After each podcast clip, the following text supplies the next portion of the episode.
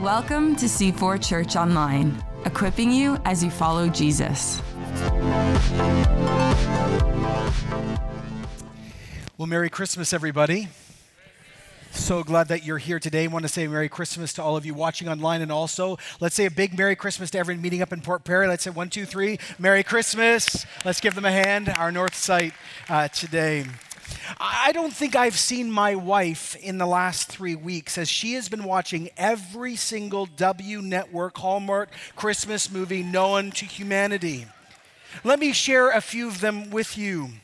Christmas in Evergreen, Finding Santa, Mistletoe Inn, Journey Back to Christmas, A Nutcracker Christmas, A Christmas to Remember, Christmas in a Homestead. Now, they're all the same, by the way, if you haven't caught this yet. Either someone is royal from a country no one has ever heard about and falls in love with someone in Wisconsin over cheese, or the main theme is people from the city always get trapped in the country, someone's baking, everyone falls in love around eggnog and Christmas trees a fireplace, and it's sealed at the end with a G rated kiss every single time. See, I think for us, Christmas movies now have become a tradition. Are they a tradition in your household? They obviously are now in mine. Let, me uh, say a few of them and see if you watch them. Anyone watch Holiday Inn? Cheer out if you like that one, Holiday Inn. Uh, it's a Wonderful Life.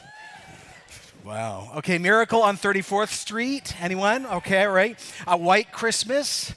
Uh, the original Rudolph the Red-Nosed Reindeer in felt. All right, excellent. A Charlie Brown Christmas. Anyone? Okay. The original uh, Grinch and How He Stole Christmas. That one from 19. Okay. Here's one of my favorites. Here's one of my favorites. Uh, it's this. A Christmas Story. Anyone know this?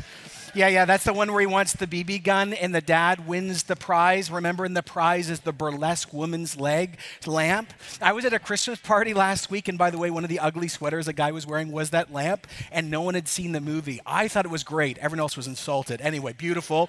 Um, a national National Lampoon Christmas. Yeah, favorite part in that movie is when the cat gets electrocuted to death. Love it. It's a gift to me every single year. Uh, Home Alone. Anyone like Home Alone? Yeah, all right. Yeah, my son, my six year old son, has discovered this, and him snorting is a gift to me just watching it. Uh, the Santa Claus 1, 2, and 3 with Tim Allen. Uh, not so much. Okay. Uh, Elf. Anyone an Elf fan? Yeah, I totally agreed. Uh, one of my other favorites is Christmas with the Cranks. Anyone like that one at all? Uh, one of the parts I love is when she's actually tanning and she comes out in the mall. She's bright orange and runs into her priest. Christmas gift to me every year. Now, why do we love these so much? Uh, why do we as a culture surround ourselves with these movies? Well, they're actually meant to cause us to feel, to enter into the season called Christmas. They're, they're actually to move us to long ago times or to help us live in the moment of the season. They're given actually to lead us on a journey into a place that's real, or if you watch every W movie, imagined. In many ways, Christmas movies are the entertainment community's offering for us to become pilgrims in the season of Christmas. But it's so interesting when you really think about it, it's not true pilgrimage. A real pilgrim is a traveler who comes away from a faraway place and is on a journey to a holy place. Now, if you don't come to our church, for the last few weeks, we've been on a journey through the Christmas story and we've looked at the shepherds and the wise men, and we have discovered something so important. Real Christian pilgrimage is to a person never to a place. A Christian pilgrimage moves us to the person of Jesus, and he gives us peace. But tonight, or this afternoon, as we gather here on Christmas Eve, the roles become reversed. Jesus is actually called the very first and ultimate pilgrim and pioneer because he has come from the farthest of places to come get us. He's come from heaven to find not just us collectively, but to find you personally and to actually give you peace. But that belief that Jesus came from another place implies something about Jesus we need to think about this afternoon. Before the wise men in gold and frankincense and myrrh, before the star, before Jesus was presented in the temple, before the great Christmas songs of Simeon and Mary and Zechariah, before the phrase, no room in the inn, before the birth of Jesus, before the shepherds, before the choirs of angels that sang glory to God in the highest, before Gabriel showed up to Joseph and Mary, before Mary heard these words, Do not be afraid, Mary. For you have found favor with God, and you will be with child and give birth to a son, and you are to call him Jesus, and he will be great and be called the Son of the Most High. before the Holy Spirit came upon that young teenage girl, we are left with the question where did Jesus come from before all of this? Did Jesus even exist before, or was he created? Who was Jesus before the manger? Who was Jesus before Mary? Who was Jesus before it all? Well, one scholar rightly put it this way it's a little heady, but walk with me. The idea that Jesus is the Son of God eternally, forever, pre existed in the glory with the Father and the Holy Spirit, is absolutely central to the Christian faith. And that Jesus, moved by love, became incarnate in the manger on that first Christmas is the foundation on which all Christian faith rests. Jesus, to become a pilgrim, had to exist to come in the first place. Now, one of the best Christmas passages in the whole Bible is usually never talked about on Christmas. It's found in Jesus' best friend's book called the Gospel of John.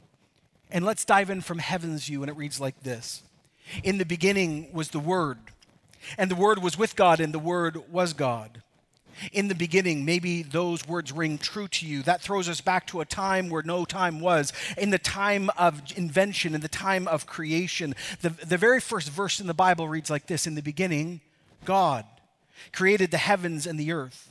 See, out of nothing, God created everything. Yet now, John says at the beginning, at that same moment, the Word was God and the Word was with God. Now, we're about to see that Jesus actually is the Word. Well, the Word was with God is better actually written this way Jesus was turned towards God. There's relationship and intimacy, but not only is the Word, the pre incarnate Jesus, towards God, it says the Word was God Himself. In Greek, it actually reads in the reverse God was the Word. Jesus Christ the Word, the one announced by angels, the one that the star pointed to, the one that shepherds came and found, the one wrapped in swaddling clothes, the, the one that who would have to have his diapers changed and cried when his teeth came in, a baby that would of course be breastfed and cried when he was hungry and learned how to smile and crawl and put his hands on everything he was not supposed to. The Bible claims that that baby that we are celebrating this afternoon actually is God in flesh. It says in verse 2 that Jesus was with God in the beginning. And so we are to see Christmas and actually everything about Jesus in the light of these two verses. John Not Done now moves us from pre existence to beginning, the story of creation itself, far before anything the, of Christmas was celebrated. And he wrote these words that through Jesus, through the Word, all things were made. And without him, nothing was made that has been made. Hold on, you're saying as a skeptic or a seeker here this afternoon, are, are you telling me, John, that the guy that I've heard about, that people wear necklaces about, the guy I read about in the Gospels, the guy who was born, had parents, grew up, whose dad was a carpenter, the guy that I heard maybe cast out demons and healed and taught and was executed on a cross, and you Christians believe rose from the dead. You're telling me that Jesus from Nazareth created capital R reality? Oh, yes.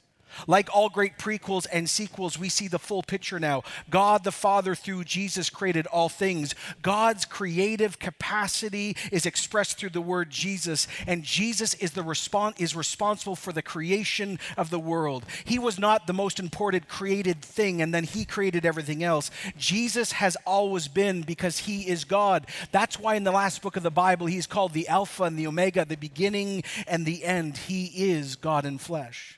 Well, John isn't done. He says this in verse 4 In Jesus was life, and that life was the light of people, and the light shines in the darkness, and the darkness has not overcome it.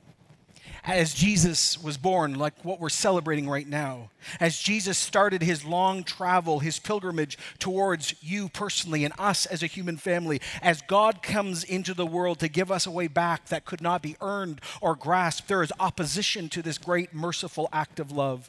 And yet, John records that the light will not be snuffed out, the darkness cannot overcome him. Satan, the kingdom of darkness, would try again and again to overcome and destroy the light. But even Jesus' execution on a cross would not overcome the Lord of life. The first attempt, by the way, to take Jesus' life, to take the word out, was when Herod, the king of the Jews at that time, heard from the wise men that they had come to find the baby Jesus, and he had every little boy in a vicinity executed because he did not want a rival, and yet Jesus escaped. See, here's the great truth Jesus will never be overcome. Even later, when he'd be placed on a cross to die a death we did not, we deserve, and he did not deserve, he actually came back to life. Don't miss it this Christmas afternoon and this Christmas evening. Hear the greatest truths of all truths this Christmas night. The darkness has not overcome the light, which continues to shine in our midst even now. Jesus was born to live, then to die, to live again. And so Jesus comes and he finds us, no matter where we are. But even after such a long, unbelievable, arduous trip, here's the truth that is rarely spoken in churches on Christmas Eve. Oh, many want him, but many more do not. He came to that where which were, which were his own, but, but his own did not receive him yet to all who receive him. To those who believe in his name, he gives the right to become children of God. Uh, children not born of a natural uh, descent or a human decision or a husband's will, but born of God. For those that receive and believe in Jesus, we actually get to become real children of God personally, we're adopted. We, we're brought out of slavery to sin and evil. Death doesn't even have the final say anymore. We're brought back to God. And it says that God gave the right for this to happen. No child says, I'm going to exist. Parents decide for that child to exist. So the same for us spiritually. God decides that we are going to become children of God. God gives us the ability to meet Him and know Him and walk with Him in relationship. Years later, when Jesus was older, he'd say this No one can come to me unless the Father who sent me draws that person, and I will raise them up on the last day. See, through Jesus, we're all welcome back home. Now, John's not done. He brings us back to Christmas again in verse 14 when he said, And the Word became flesh and made his dwelling among us. Another translation says, God moved into the neighborhood. And we have seen his glory, the glory of the one and only, who came from the Father, full of grace and full of truth.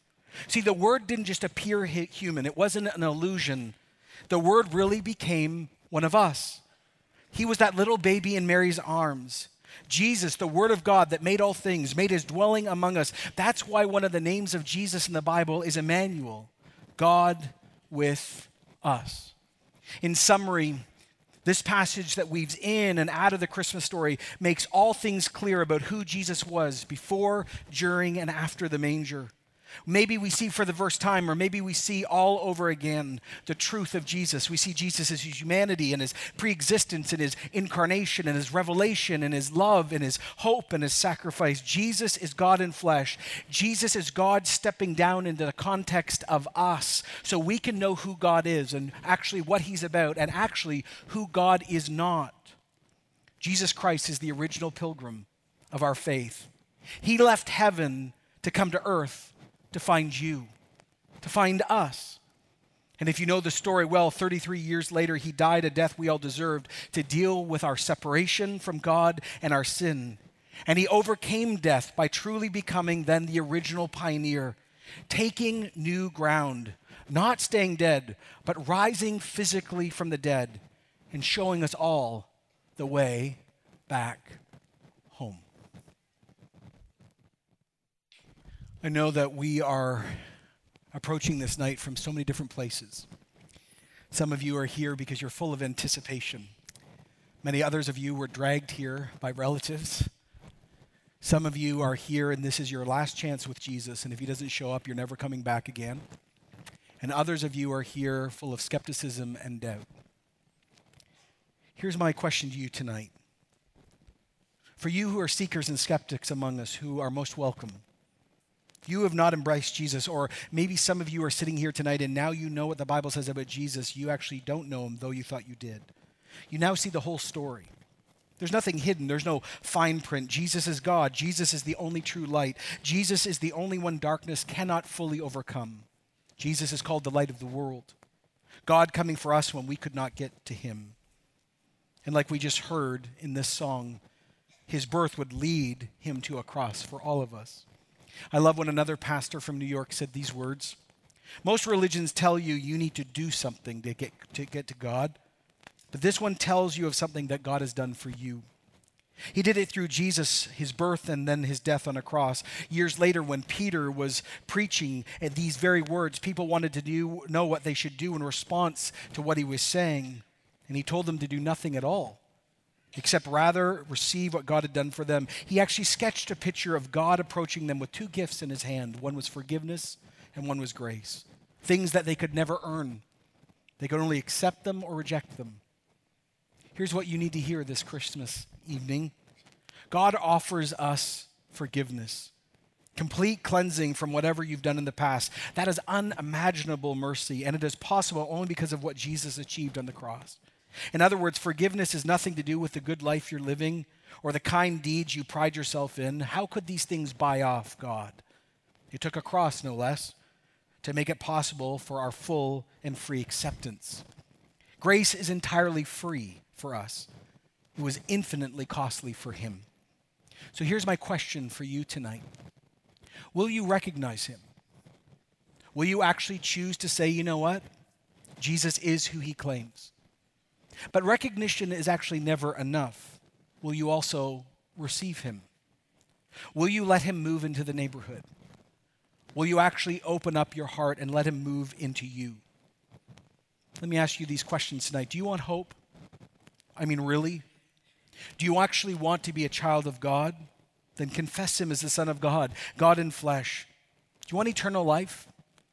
Do you not want death to be the end of the conversation? Then confess him as Savior and Lord. Do you actually want life and light in you that is so strong that everything that you've ever done that is wicked or evil, or anything that's been done to you, will actually be burned up because he is stronger, better, and more beautiful? Then this Christmas Eve, surrender to that baby that grew up and died and rose from the dead and covered all your sin and mine? Will you say yes to the greatest pilgrim? Will you accept the greatest pioneer's work ever done in history? Will you come home? If you've never come home like that in a personal way, I'm going to give you an opportunity to do that now. And I'd ask all of us, no matter where you are, no matter your age or stage, would you bow your head up in Port Perry? Would you do that too, even online? And if you actually want to come home, if you actually want to actually encounter God personally, and have that light and that hope and that forgiveness, just say this Jesus Christ, this Christmas Eve, I believe that you are the Word, the Word with God, and actually you are God. I believe darkness has not overcome you. I believe you rose from the dead. And actually, I know that you came to get to know me. And so this night, with all my pride and all my sin and all my pain, I actually lay it at your feet and I say, Would you clean me up? Would you forgive me of my sin? Would you give me a fresh start? I actually want to have eternal life. Help me to know you now in a way I've never known you ever before. I turn from my sin and I say yes to you now. In Jesus' name, amen. Thanks for joining us. To connect to the ministries of C4, visit c4church.com.